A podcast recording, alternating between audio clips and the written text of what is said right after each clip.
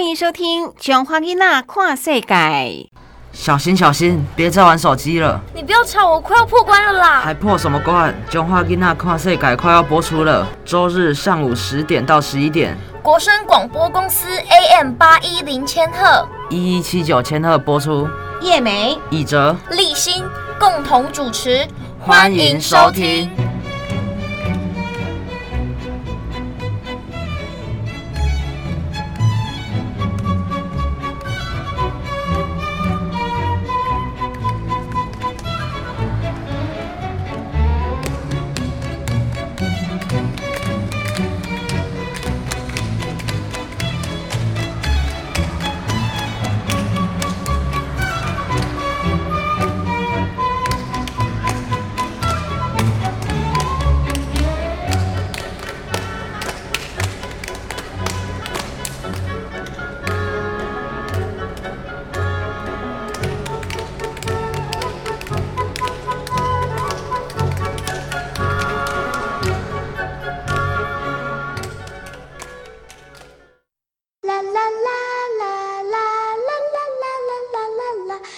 啦啦。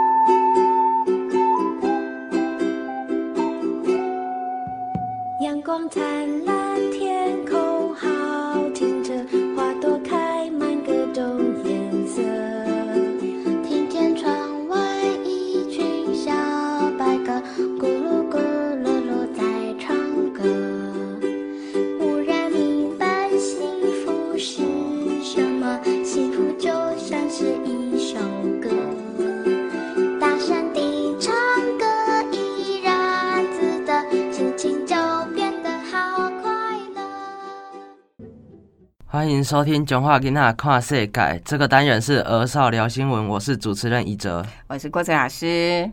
上一集有提到说孩子隔代教养的问题，阿公阿妈可能会宠太过宠爱自己的孩子，导致很多事情，嗯，呃，就是孩子没办法自行处理，然后这些事情在我的身上也有发生，发生。发生一些一些，嗯，反正你现在已经国三了，好，那在这段那个成长的过程呐，哈，当然我们也讨论了很多，有些事情是可能错过了就会有遗憾的，呃，可能同年龄的小孩，他们的爸爸妈妈都陪在身边，可是我们也要知道说，如果这个陪伴没有一个好的品质的话。也就是呢，虽然爸爸妈妈在旁边，但是他并没有对你付出耐心、关心跟友好的照顾。那其实这个照顾者的角色功能上，他还是出现了缺损。就像你今天回到家里，你会觉得嗯，有点好像没有像预期的哦这么这期待的这样子。可是爸爸妈妈他可能个性就是已经固定了，就是。就是他就是那个表现的方式，他也不会因为说你们今天两兄弟回来了，就突然间变你对你很热情，对不对？那你也会觉得怪怪的。因为我们出生以后，阿公阿妈在照顾我们，可能他们在台中工作，也是习惯了两个人的生活。嗯，没错，他们也要重新适应你们兄弟再回去，对不对？对啊，每天以前变成是久久才回来家里，现在是每天要碰面哦。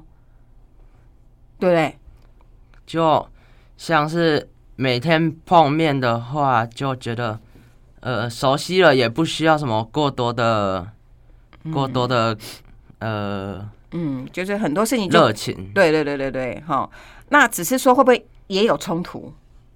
因为相处的时间多了嘛。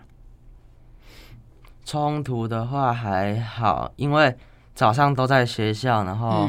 回家的话，就是读一点书就去睡觉了。嗯，好，然后这个话题呢，我们聊到这里啊。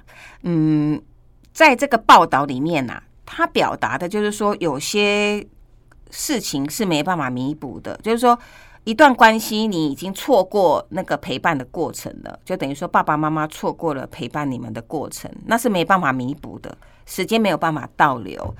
那在小孩子心中造成的一个位置的那个缺席，也是没有办法再重新来一次，对不对？可是你自己在想，你会觉得会影响你之后，就比如说你会想，哎，我如果将来自己有小孩，我不要这样子，或者是说这样子也没关系，你自己会想这个事情吗？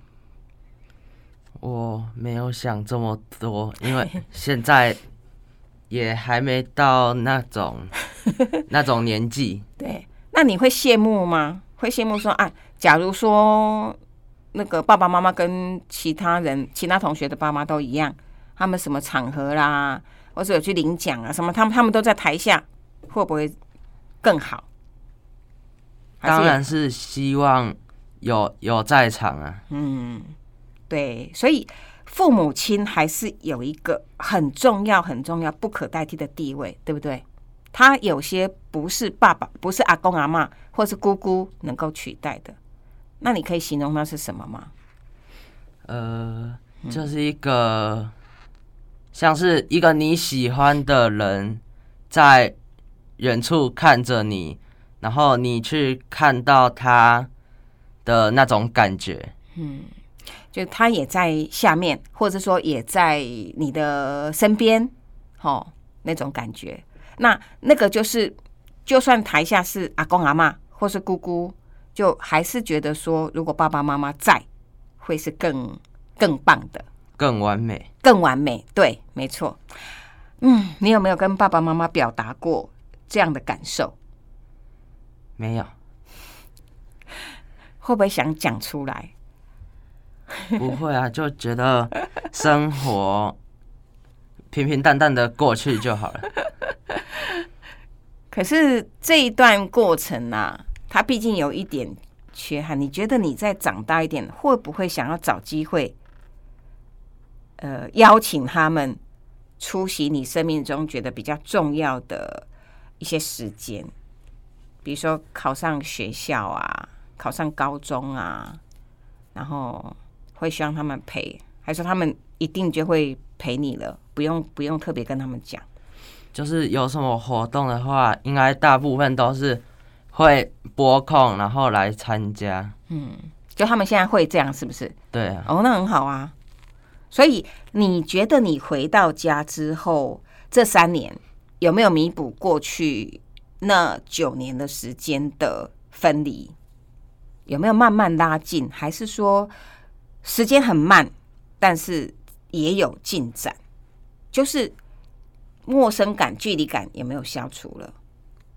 应该说变得比较亲切。嗯，可能小时候就是不太会去讲话，会去沟通。那现在可能会去请教问题。嗯嗯好，那就是一一种，就是也是呃，等于说慢慢在修补这一段呃，就是长时间分离的那个关系哈。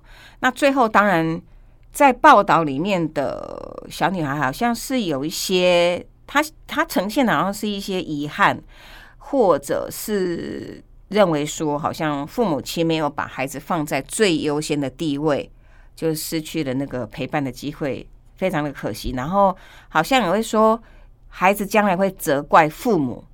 对啊，那你你认同这个报道里面说的吗？就好像永远补不回来，你会认为这样子？责怪的话，我应该是不会啦，因为他会他会把我们托付给阿公阿妈，也是有他自己的原因。嗯对，所以就是报道里面，他虽然比较强调说啊，父母亲一定要珍惜跟把握陪伴孩子的时间哈啊，但是呢，并不是每一个隔代教养的孩子呃都会有这么大的一种失落或是失望，因为只要你这个中间的教养的角色有人去替补，哦，就像你的阿公阿妈、姑姑一样。哦，那个就 OK。可是如果没有人替补，只是说爸爸妈妈把小孩子丢给阿公阿妈，这样就不行了，对不对？对，因为就是总是要有有人在身边去陪伴你。没错，而且做那个管教的动作，因为阿公阿妈管教的那个功能少一点，他溺爱的功能多，对，宠爱溺爱多，对不对？那管教的部分就没有办法像父母亲或是姑姑这样的呃年龄的那个长辈发挥的比较大，对不对？像是，但是阿公阿嬷的管教方式可能就会比较传统，嗯，然后爸爸妈妈的管教方式可能就是比较贴近现代。对对，所以这个隔代教养一定中间还是需要某些代替亲职的角色，才不会造成孩子就是一个永远的伤害。他会觉得自己被爸爸妈妈丢到阿公阿妈那边去。好，嗯，好，那今天要做什么结论？嗯，就是你那时候选这个这个故事啦，就会觉得说跟自己的很贴近。那你周围会不会有有一些同学也是大概是跟你类似的，或者他们有的是单亲什么的？就单亲的话，可能因为他们可能觉得缺乏关爱，然后就有的单亲小孩就会变得特别叛逆。像我有一个同学。他就是现在已经开始抽烟啊，骑车啊，就常常这样骑车出去，嗯，骑进去警察局，然后还要有人去把他保出来。虽然不是每一个单亲都会遇到这种这种状况，但还是希望自己的父母可以多陪陪小孩。嗯，好，所以不管家里面是什么样的状况，或是隔代教养、单亲或等等种种的。都希望是有一个可以真正关怀、照顾孩子的角色去补位，或者去取代，不然的话，孩子真的是很可怜，对不对？对。好，感谢各位听众的收听，我是主持人一哲。嗯，好，我是郭子老师，下次见哦。澎湖湾是台湾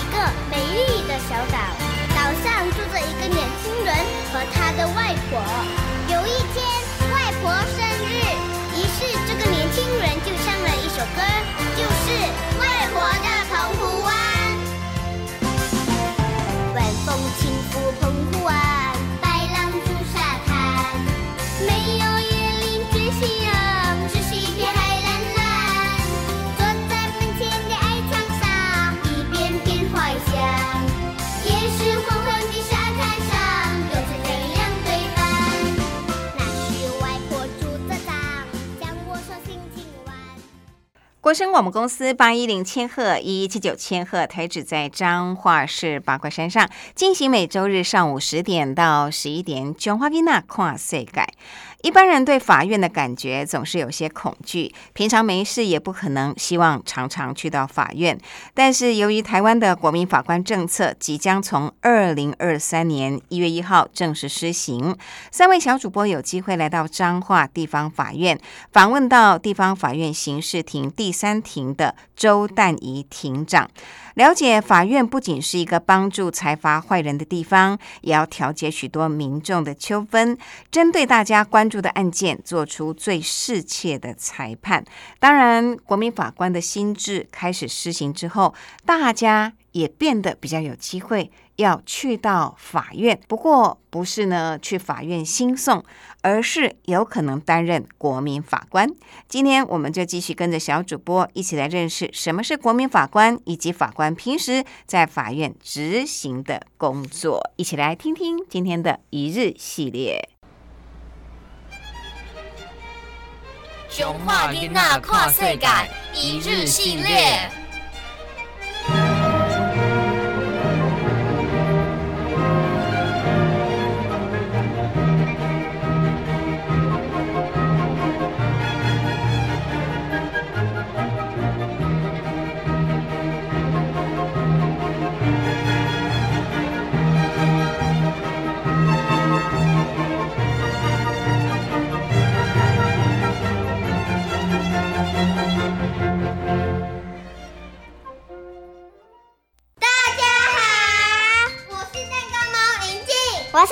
子君我是布丁猫云一。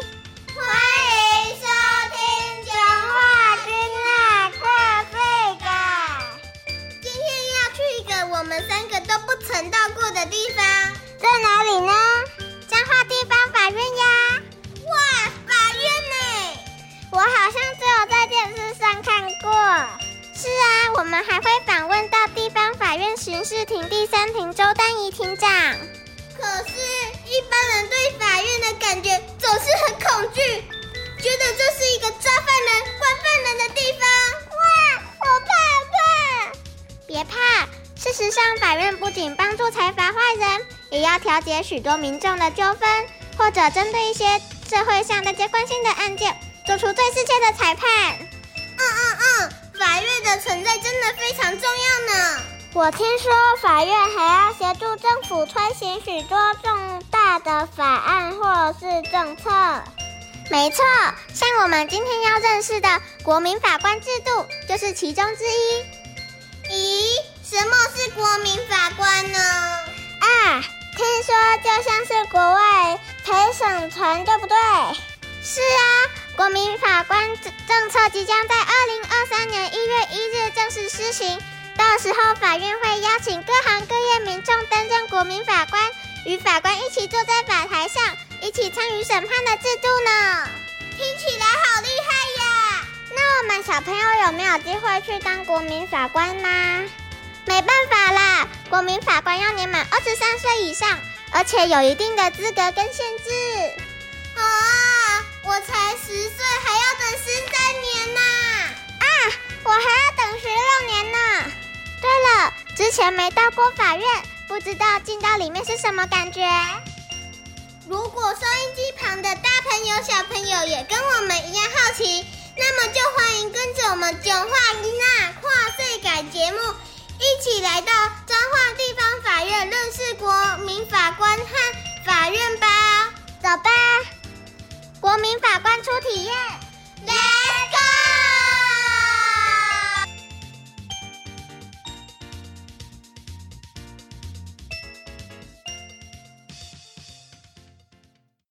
大家好，我们今天来到彰化地方法院，访问到刑事庭第三庭庭长周淡怡。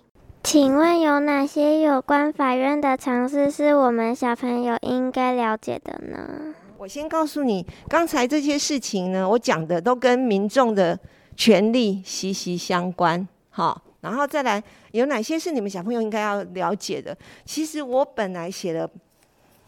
我准备了九个点，但是我觉得最重要的就是小朋友、小朋友、少年。你们我们一般在讲少年、少年，其实少年是十二岁以上，没有满十八岁。为什么一定要先特别强调少年呢？因为呢，如果十八岁以上的那个在刑事犯罪上面，他就被当成大人一样了。以后十八岁就像就算是成年了，但是现在还没有，现在是二十岁才是成年。那这种情况下，十八到二十岁的人在刑事上犯罪，我们就把他当大人来看了。那这种处罚就跟大人一样。那如果是十八岁以下。还有儿童，儿童就是十二岁以下，所以少年跟儿童本身来讲的话，如果是有做错事、有需要管理、有需要管的，那个就会到少年法庭去处理。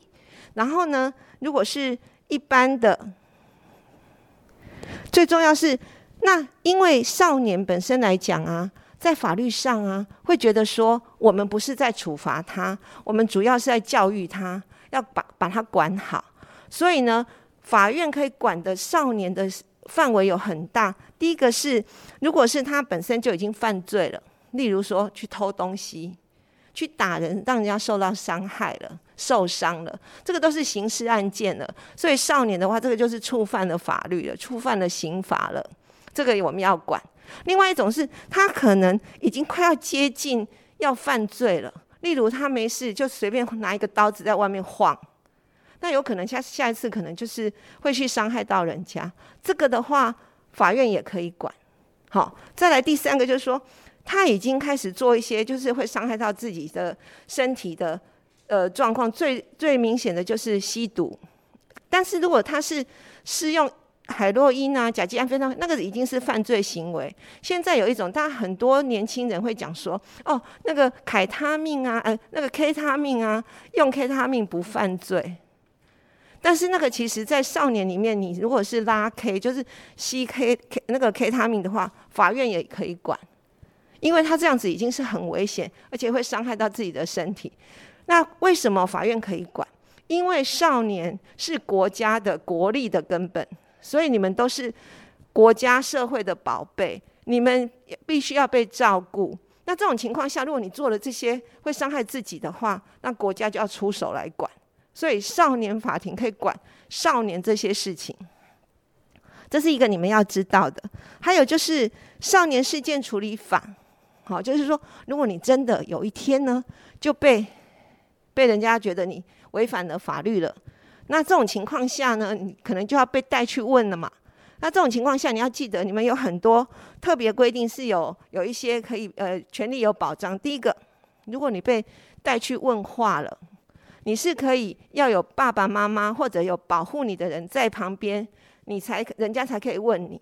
如果他直接就把把你带去问，你可以跟他说：“我我要有父母或保护者在场，我才愿意回答。”这样清楚吗？就是说，法律不规定不可以随便就把你一个人带去问，因为小朋友的话本来就会紧张嘛。那这种情况下的话，如果说警察那。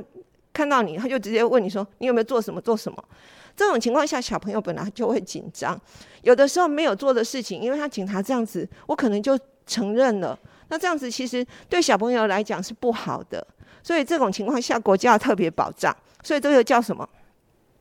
叫应讯不孤单。就是你如果去接受讯问的时候，你不会孤单一个人的。是法律有规定，是要有家长、父母或保护者陪的。还有呢，就是。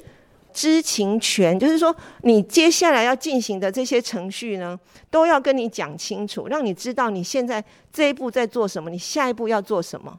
这个是法律规定，在侦查、在调查这些小朋友的这些叔叔阿姨、这些警察、检察官、法官等等，都要遵守。说你不了解你现在在做什么，你现在的程序你有什么保障，我一定要告诉你，你现在有什么权利。例如说。你可以，嗯，要告诉你说你是因为什么事情，我现在要来调查你。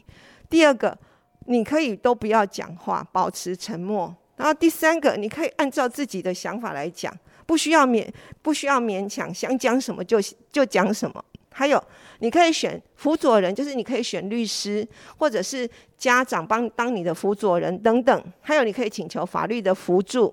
然后还有，你可以想到，你觉得，诶，有谁可以来做？当帮我证明这个请求调查有利的证据，这些我们都要告诉你们。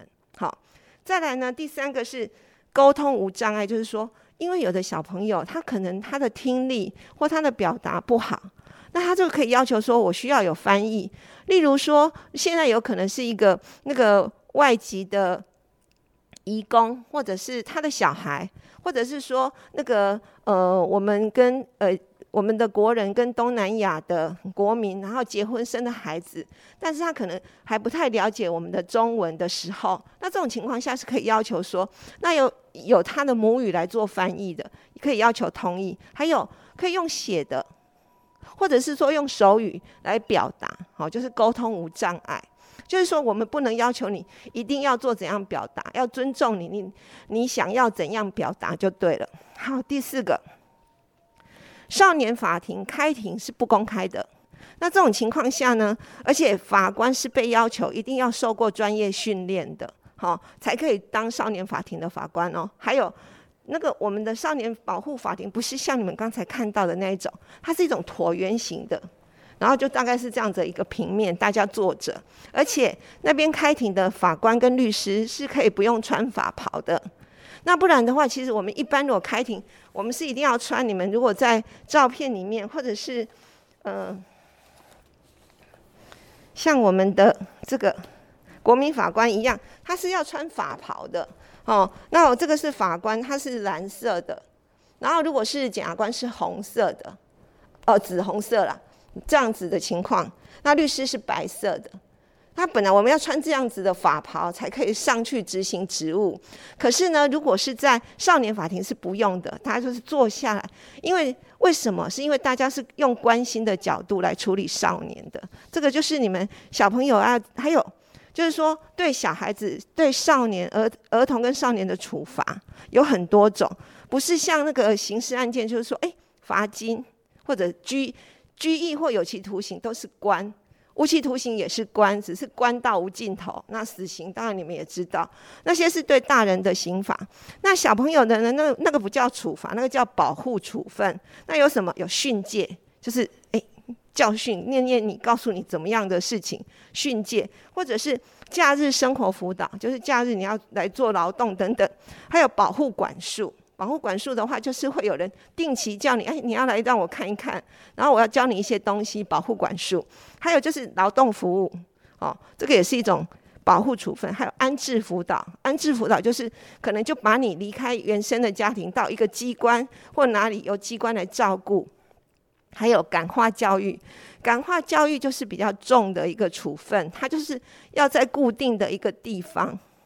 没有没有没有什么自由，在里面上课受受教育，但是它有点类似，其实就有点类似关的概念了。好，那个感化教育，那对。然后另外呢，如果小朋友吸毒，那就会有禁戒跟治疗的处分。所以这些都不是刑法，这些是叫做保护的处分，就是国家为了保护少年。做的处分，所以这个不叫刑法，这也是少年少年的程序里面跟一般案件不一样的地方。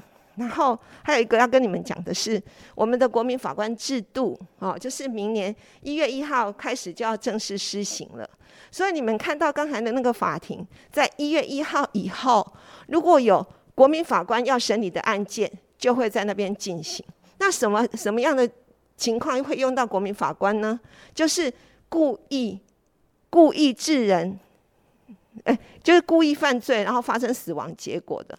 我故意犯罪，然后结果死亡发生结果，那大概会是什么？杀人。我故意杀人，好，然后还有一种是什么？伤害。我打你，打到你死掉，伤害致死。还有一种什么？酒驾致死。我开车故意，那喝了酒之后撞到致死。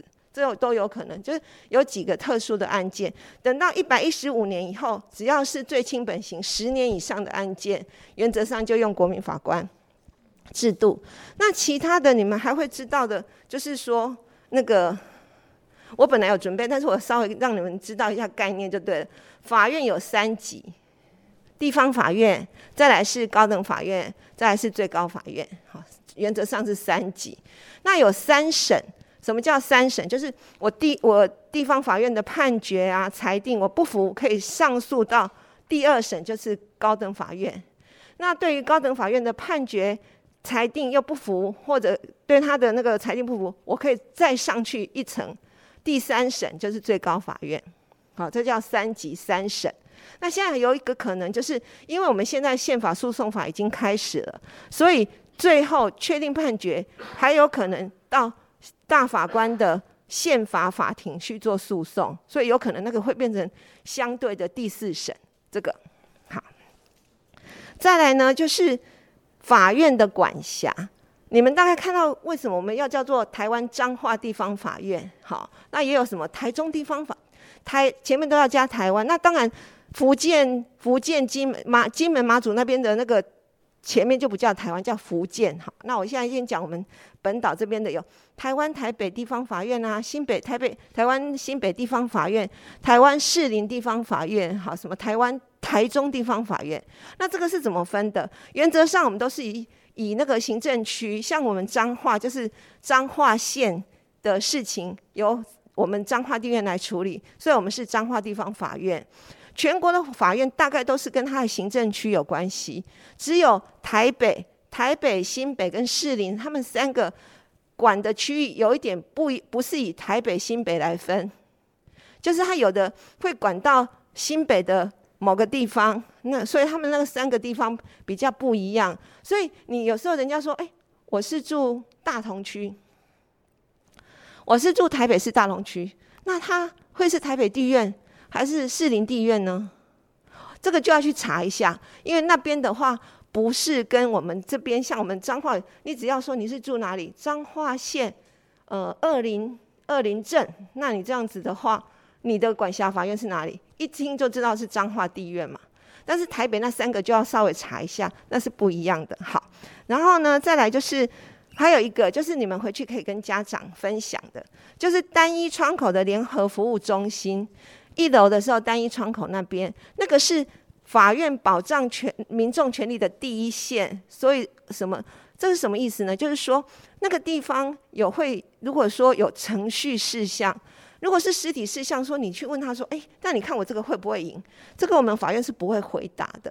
但是如果说，哎，这个程序要怎么走啊？为什么是这样？是，哎，接下来这个形式的话是简，什么叫做简易判决啊，或怎么样程序的东西，我们的单一窗口可以可以解答，而且你所有的咨询，我们那边都是免费的。好。然后，而且呢，那边呢，志工也会引导。然后最重要是中午的时候，他也不休息。法院其他地方的话，我们中午可能有一个小时的休息时间，但是单一窗口面对民众，他是中午也不休息。所以任何时间，就是在上班时间，中午的时候都可以去请教，然后去咨商，这个是比较特别的。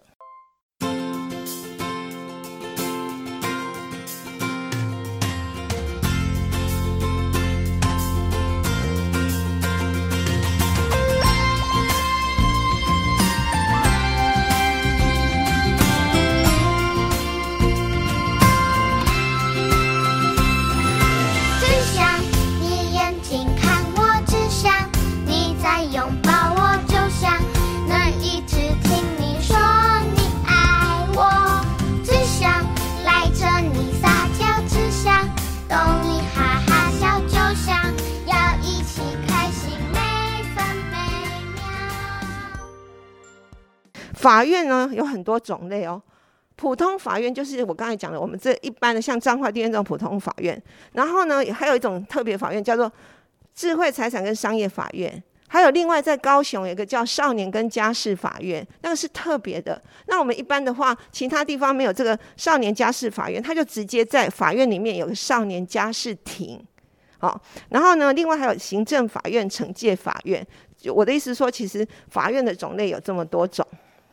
好，那最重要的是这个问题，这些是法院一些法院的大概的尝试，那让你们大概了解一下。好，来，请。接下来我们就那个询问国民法官的部分喽。哈，先请志军来。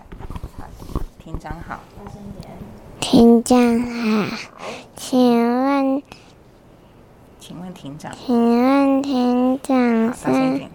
请问庭长，身为国民法官，需要先上法律课程吗？对，如果当国民法法官，要先上法律课程吗？这个大家都很关心哈。这个那个吴念真那个叔叔的影片有看过吗？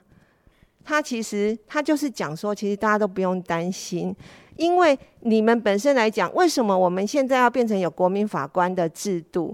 本来就是不不不期待国民法官像一般的职业法官这样要学那么多法律的课程，不用。我们希望借重的就是国民大家每个人不同阶层，然后不同生活背景看到的不同的角度。那这种情况下，所以你们只要来的时候，然后开始用心的听，那当然会有碰到法律的东西。那个时候，我们有一个叫做适宜的程序。随时呢有问题、有法律的想意见的时候，有法律上遇到困难，随时可以问那个法庭开庭的时候的审判长，他会做适宜的动作，就是会解释。然后呢，在要开这件案子之前，开始选好了以后，我们会有一个通知，呃，有一个审前说明。审前说明就会把这个案子有可能用到的法律概念，都让大家先了解一下。所以不用担心，不用先上法律课程，这是很重要的，就是要用认，但是要认真听哦，要用心来听，然后再做出最好的审判，这样子好。请问周庭长，法院的案子有了国民法官的参与，会有什么影响？那这个呢，其实就是我们最希望的。如果法院呢有了国民法官的参与呢？我们当时就是希望大家用各种不同的呃背景的人来给告诉大家有不同的观点来看待一件事情。那这种情况下会有什么影响？就是诶，那我们的司法就会更透明、更公开，因为所有的东西。一般的呃，一般诉讼制度跟国民法官制度有一个很大的不同，就是法官完全没有办法在审理之前接他接触到这件案子的证据资料，所以法职业法官跟国民法官都是一起在审理的时候，才有检察官跟辩护人把证据提出来给大家看的。所以这种情况下，所有的人，不管是国民法官，甚至在下面旁听的民众，还有那个。被害人等等，大家都会在那个时候看到证据是什么，所以司法就会更公开、更透明。还有呢，这样子的情况下，因为大家都是不同的生活经验的人，看事情的角度可能会不一样，所以这样子对一个结一个判断、一个事实的认定，可能就会更周延、更全方位的考虑。好，例如说，我是做办公桌的，那有人是种田的。那牵涉到有一个事情，可能是跟诶阳光啊或种植有关系，就会有不同的角度可以让我们思考说，哦，原来可能是怎么样，好，所以呢就会判决呢能够更能能够接地气，就是说一一般很多人都说我们法官的判决好像不食人间烟火。哦，那这种情况下，加上大家这种很多生活经验不同的人，大家来讨论的结果，那就会更能够让一般民众接受，而且呢，会让民众呢对于司法会更了解，会理解，理解之后就会产生信赖。那这种情况下，而且最重要，其实还有一点就是，希望国民呢能够这样子，对于犯罪发生跟处理会有很深刻的认识跟理解，然后而且会达到一种公民参与的。社会的一个状态，那为什么说犯罪的发生跟处理会有深刻的认识跟理解很重要？因为大家有时候都会听媒体在讲哦，这件事情怎么样怎么样怎么样。那其实当你经过了这这种国民法官呃国民法官的呃就是国民的参与审判之后，其实你看事情的角度可能就不会是他们在告诉你怎么样你就觉得怎么样，你可能就会诶。你觉得应该还有哪些角度可以去看？而且有些，例如大家都一直觉得说，为什么有的人做的那么坏的事情，他判的那么轻，或者是说他做了很可恶的事情，为什么他说他精神不好，所以就没有问题？那这种情况下，等到审判之后，那可能就会有鉴定人鉴定报告，让你们了解说很多的行为人的成因是怎么样，国家为什么要处罚一个人？如果他根本就不知道他在做什么，这种情况下处罚有没有意义？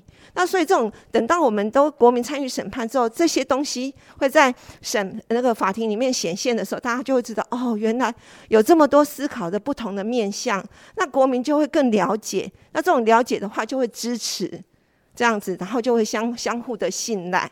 这个所以这个会有一个很好的影响，而且还有一个很重要的，就是因为这样子的。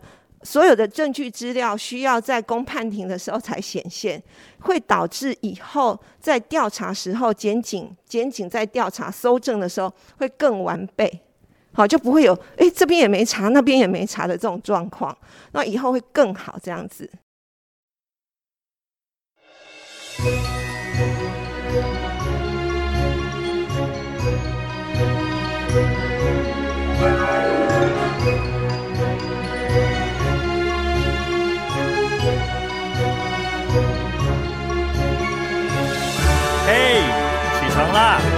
再赖床啦！我们今天要早点出发哦。对哦，那我要赶快起床了。我也要，我也要。铃铃叮铃铃，太阳公公出来啦！滴答滴滴答，嘿呦，今天开心吗？小手牵着大手，小脚丫跟着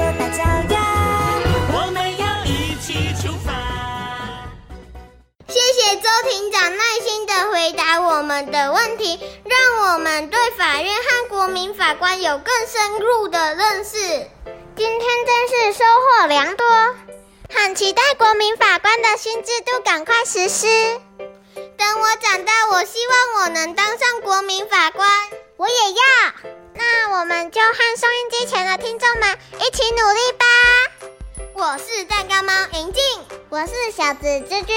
我是布丁猫云一，讲话囡仔看世界，世界真正也无共款，下次再见喽，拜拜。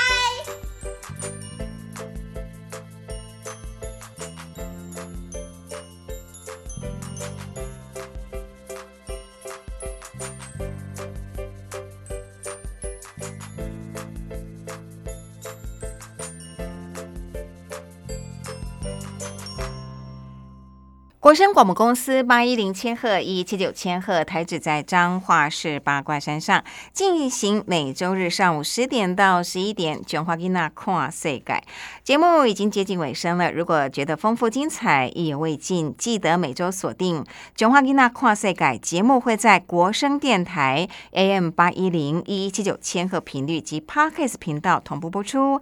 再次感谢文化部影视及流行音乐产业局补助。下周更精彩的节目单元，记得一定要收听哦！下次见，拜拜。